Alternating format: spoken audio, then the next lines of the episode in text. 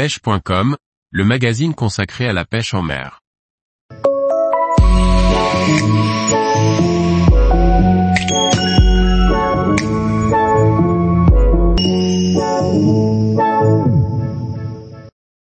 Cinq moyens de retrouver des leurres qui ne sont plus commercialisés. Par Liquid Fishing.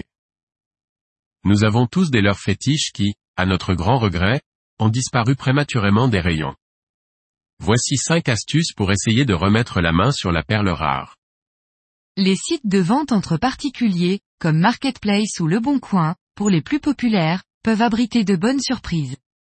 Certaines annonces sont claires avec un titre explicite, facilitant les recherches. D'autres vendeurs ne mettent pas toujours les noms des leurs et c'est à force d'éplucher les annonces que l'on peut tomber sur la perle rare. C'est aussi le cas lors de vente en lot, où c'est bien souvent en consultant l'annonce que l'on peut trouver ce que l'on cherche.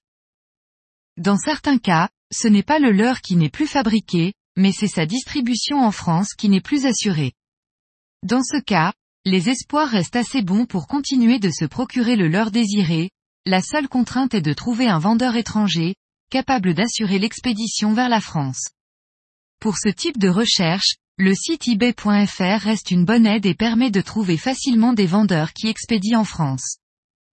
Sinon, il reste la solution de rechercher la référence du leurre dans un moteur de recherche et de consulter les sites qui le proposent à la vente, en espérant en trouver un capable de l'expédier en dehors de son territoire. En parler à ses amis, eux, S ou laisser un message sur un réseau social peut permettre de trouver le leurre recherché, si l'information arrive jusqu'à la bonne personne.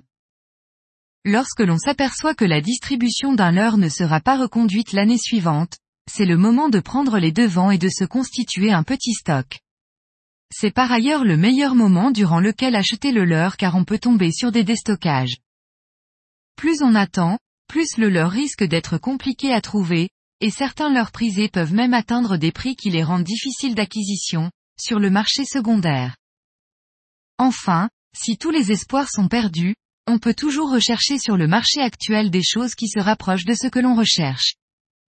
Dans cet article j'aborde les leurres, mais le matériel de pêche en général, comme des mouches bien précises ou des flotteurs pour la pêche au cou, peut être retrouvé de cette façon. Le gros matériel, comme les cannes ou les stations, du fait qu'elles sont plus compliquées à expédier, se prête moins à ce type de recherche. Tous les jours, retrouvez l'actualité sur le site pêche.com et n'oubliez pas de laisser 5 étoiles sur votre plateforme de podcast.